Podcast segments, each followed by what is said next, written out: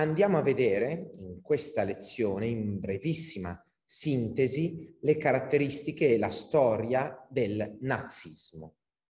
La Germania esce distrutta sostanzialmente non dal punto di vista eh, del, delle, delle, distruzioni diciamo nel territorio, ma distrutta per quanto riguarda l'aspetto economico e sociale dalla prima guerra mondiale. Eh, ci sono dei, mh, subito ancora a guerra non finita dei tentativi di insurrezione. Nell'agosto del 1919 si afferma la Repubblica di Weimar che approva la nuova Costituzione. La Repubblica deve fare i conti con la svalutazione della moneta e con una disoccupazione fortissima. Le condizioni del Trattato di Versailles di fatto bloccano qualsiasi possibilità di eh, crescita della Germania e inoltre la obbligano al pagamento di pesantissimi rimborsi, pesantissimi rimborsi di guerra e la privano di gran parte dei suoi territori, in particolare quello che sarà poi motivo dello scontro della seconda guerra mondiale, il corridoio di Danzica, viene data una parte del territorio alla Polonia, che così ha uno sbocco sul mare, e la Germania viene divisa in due parti.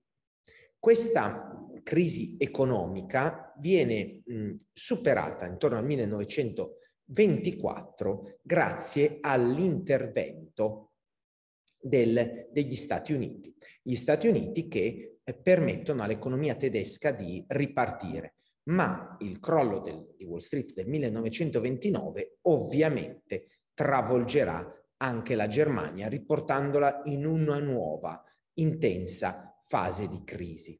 E a questo punto eh, riuscirà il partito di massa, che eh, vedremo adesso creato da Hitler, riuscirà a, a, a imporsi. Hitler appunto aveva mh, iniziato a creare questo suo partito nel 1920 e nel 1923 aveva tentato un primo colpo di Stato, il Putsch di Monaco, che era fallito. Hitler era finito in carcere e eh, era rimasto in carcere dove aveva scritto il Mein Kampf, la mia battaglia, il suo eh, libro dove sostanzialmente spiegava quali erano le sue idee politiche e le idee politiche che lui eh, ha poi cercato di realizzare, tra cui lo sterminio degli ebrei. C'era nel Mein Kampf anche l'idea del, eh, dello spazio vitale, il fatto che secondo Hitler la Germania dovesse conquistarsi uno spazio, un'espansione a est per eh, poter sviluppare eh, la sua, sostanzialmente la sua economia e eh, dare modo alla popolazione tedesca di affermarsi in questa zona dell'Europa.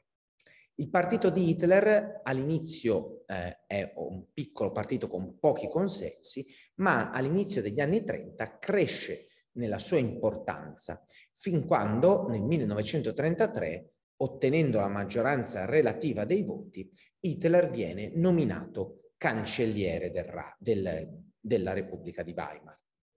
A un mese dalla nomina a cancelliere succede in Germania un fatto terribile, l'incendio del Reichstag, cioè del Parlamento. 27 febbraio 1933, data fondamentale perché è la data che segna di fatto l'inizio della presa del potere di Hitler e della sua dittatura, perché l'incendio viene mh, dato come viene attribuito ai comunisti, in realtà si scoprirà, la storia scoprirà che è stata opera dei nazisti, ma questo permette a Hitler di prendere su di sé dei poteri speciali e quindi eliminare le opposizioni. Fatto questo, vengono indette nuove elezioni, nonostante ciò Hitler non ottiene la maggioranza assoluta dei voti, ma riesce comunque a eh, avere ancora più peso in Parlamento. Nel 1933 viene anche creata la polizia segreta, la Gestapo, che sostanzialmente lavorerà come braccio armato del, del, del, del, futuro Führer, è ancora soltanto cancelliere Hitler in questo momento. Tra il 30 giugno e il 1 luglio del 1934 eh, c'è un primo, una prima fase diciamo, di scrematura all'interno del movimento nazista. Hitler ha visto le sue squadre eh, d'assalto prendere sempre più potere e essere incontrollabili da parte appunto del, del cancelliere e quindi decide di mh, ordinarne l'uccisione. E in questa notte tra il 30 giugno e il 1 luglio del 34, appunto la notte dei lunghi coltelli, gran parte delle squadre d'assalto delle SA, eh, dei capi delle SA soprattutto, vengono eliminati in modo da ripristinare per Hitler il controllo eh, delle sue forze nelle sue dirette mani.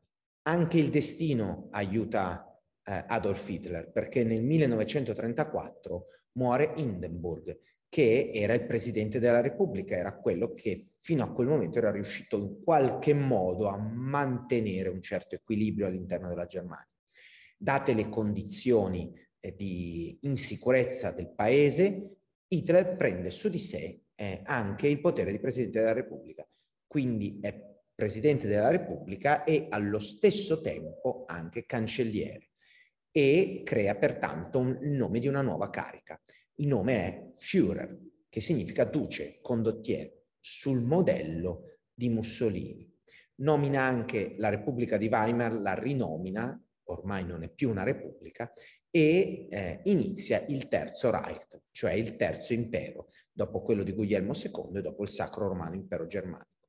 Inizia la politica, anzi meglio continua, la politica di totalitarismo che vuole il controllo totale da parte di Hitler in prima persona e del nazismo come movimento su tutta la popolazione eh, un totalitarismo che ha anche una forte chiave antisemita, quindi contro gli ebrei. Nel 1935 vengono emanate le leggi di Norimberga che di fatto eh, tolgono tutti i diritti agli ebrei. E tra il 9 e il 10 novembre del 38, durante la notte dei cristalli, molti ebrei vengono eh, uccisi, eh, arrestati, deportati nei lager eh, e da quel momento mh, gli altri, i sopravvissuti, cercano di scappare.